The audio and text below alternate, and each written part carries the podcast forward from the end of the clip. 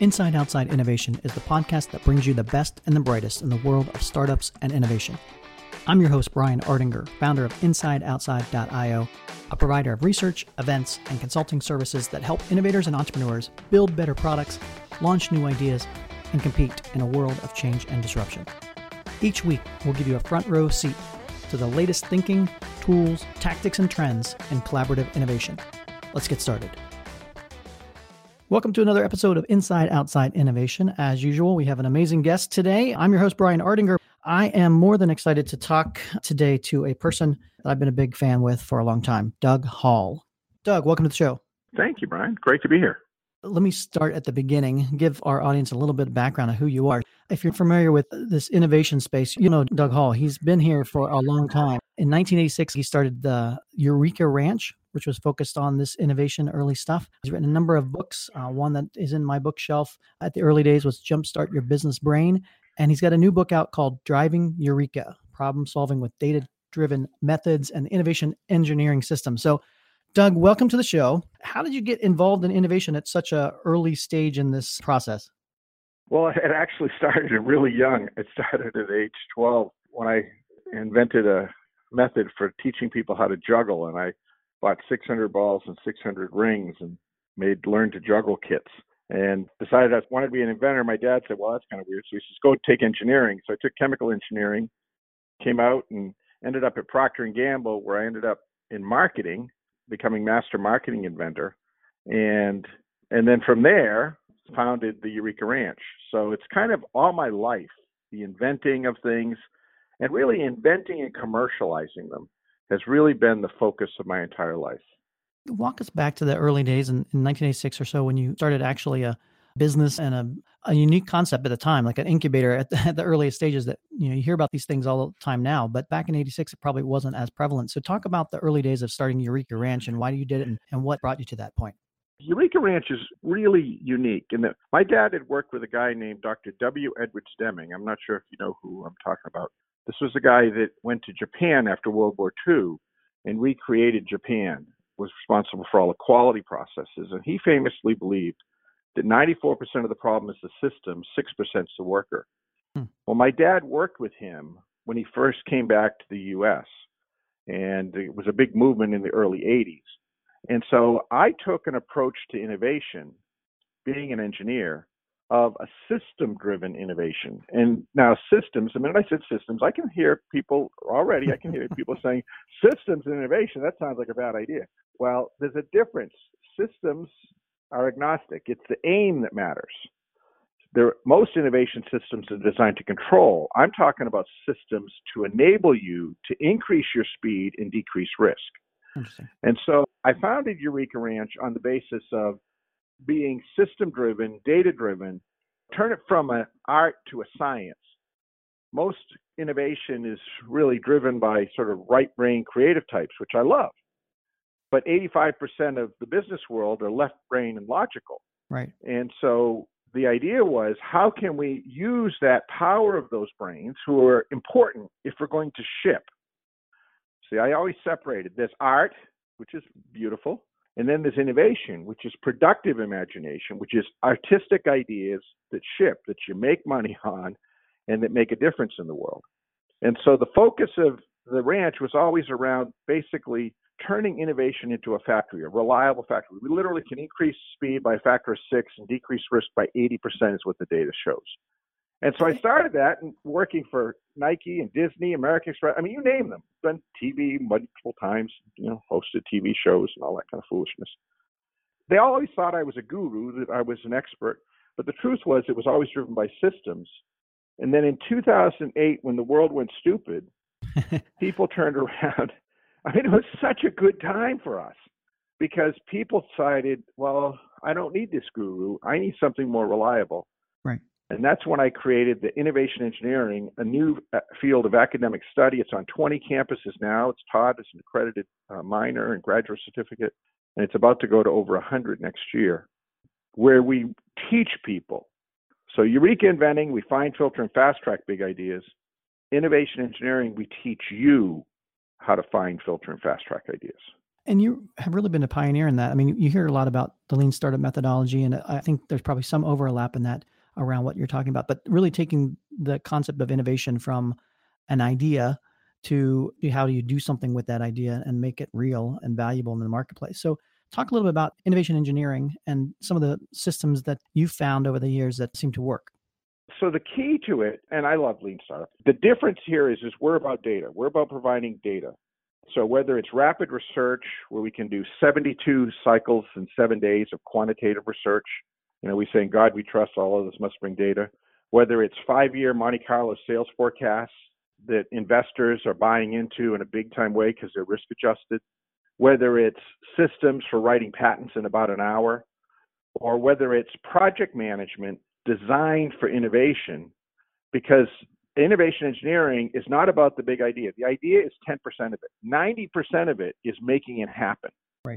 And it's the development where the ideas get compromised. And in fact, the research shows Fortune 20 company and my own independent research says when an idea goes into development, you put a market value on it. What's the sales forecast?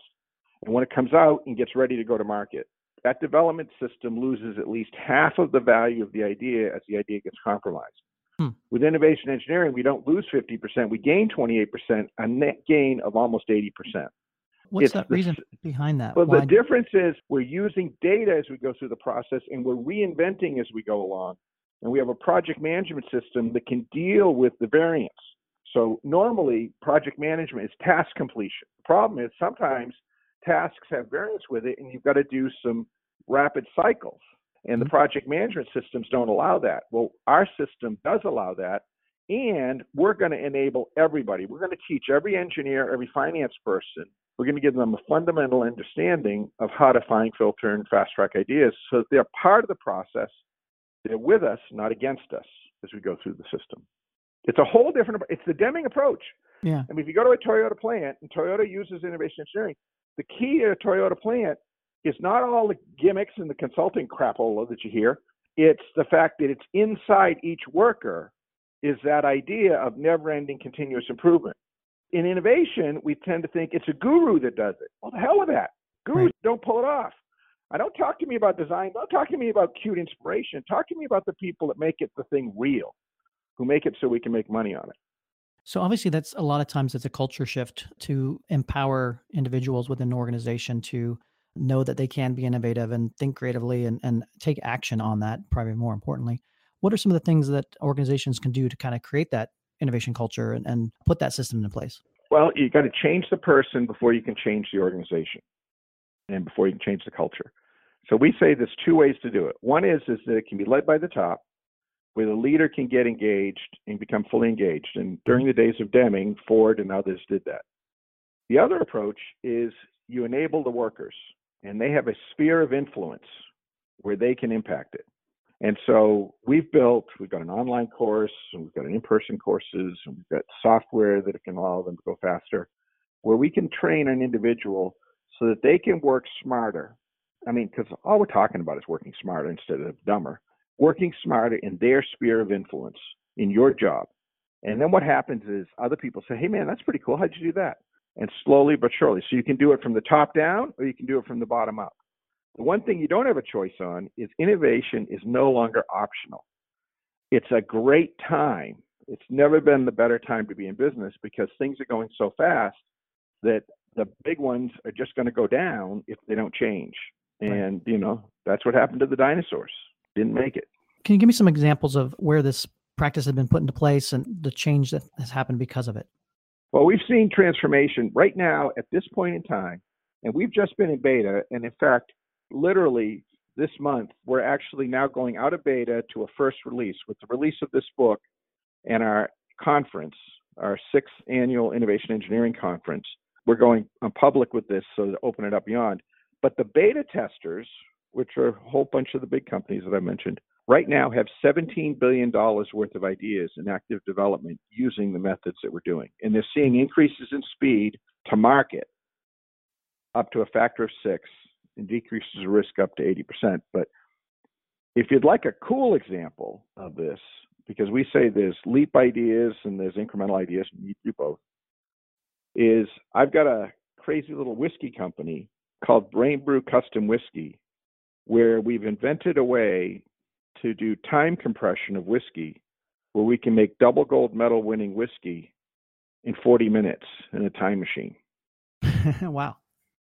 So we basically replicate seasons of barrel aging by using super expensive, high precision equipment to within a tenth of a psi to increase the heat and then decrease it, just like seasons of barrel aging. And we've got products out now. We've won double gold at the North American Bourbon and Whiskey Championship, 95 rating with Paul Pacult. I mean, all kinds of craziness. We've got some products out right now in partnership with the Macallan. Mm-hmm. There's one product called Noble Oak. If you go to nobleoak.com, you can see where it is. It's a bourbon. It's a double aged bourbon.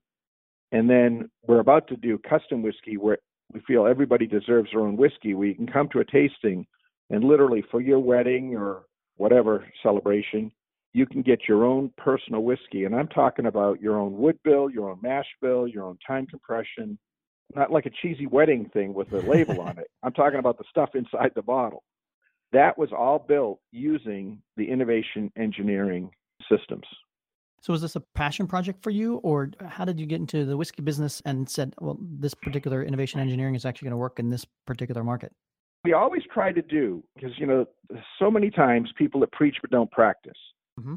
And and I believe that you're fraudulent if you do that. And if you're not, you know, because in the world today we've got curators and creators, people who curate content and put it together versus those that create. But those that create have got to actually do it too, because that's the only way you make it real. So I've always had what we call Brain Brew Venture companies, Brain Brew Ventures one, two, three, four, of different things, of various things that we create and oftentimes license and sell.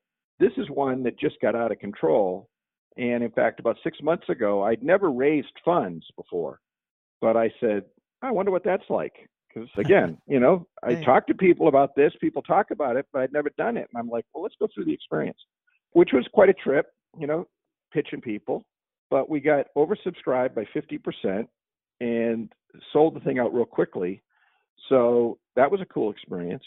It's a fast growth startup. We've got a bunch of money we raised, business is going crazy and and it's kind of expanding but it makes it real to us. In fact funny we have this trailblazer software for innovation projects and it's designed to deal with uncertainty where you can run fail fast fail cheap cycles. Document it. Anybody that's doing lean i love lean document it and do the math. Right. Quantitative research qualitative is opinions give me facts and you'll make more money. But interestingly for the team doing it because we're a best practices team, we were going so fast, the software, which is fast for big corporations, for us was too slow. Hmm. So this month, they're shipping an upgrade to the thing.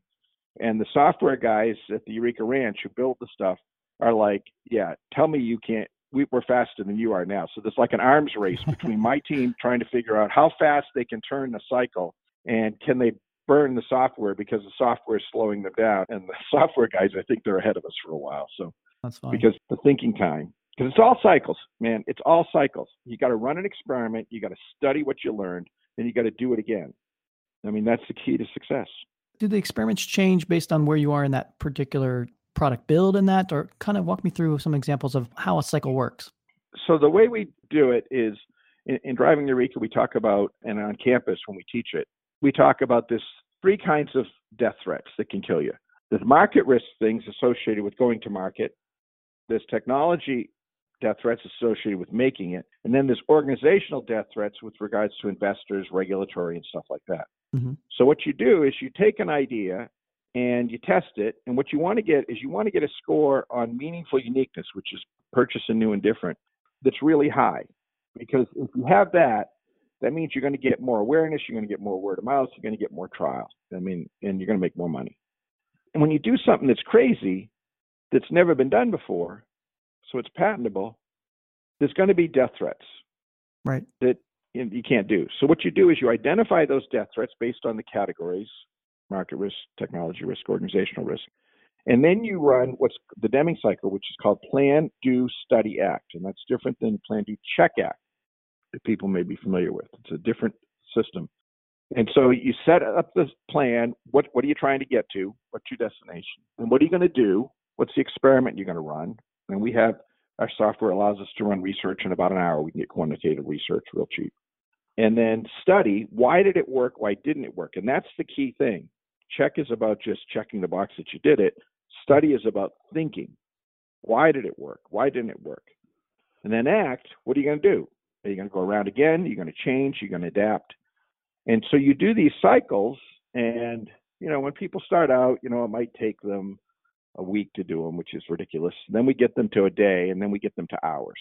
Wow. Um, and, and what happens is employees go crazy because it's so much more fun. Instead of debating to the death about opinions, you just run a test. Right. You know, I have the 15 minute rule. If I'm in a meeting with a corporate client, I help out as an inventor now. I don't run the projects, but I go in as an inventor to do ideas. And people get into a debate about something.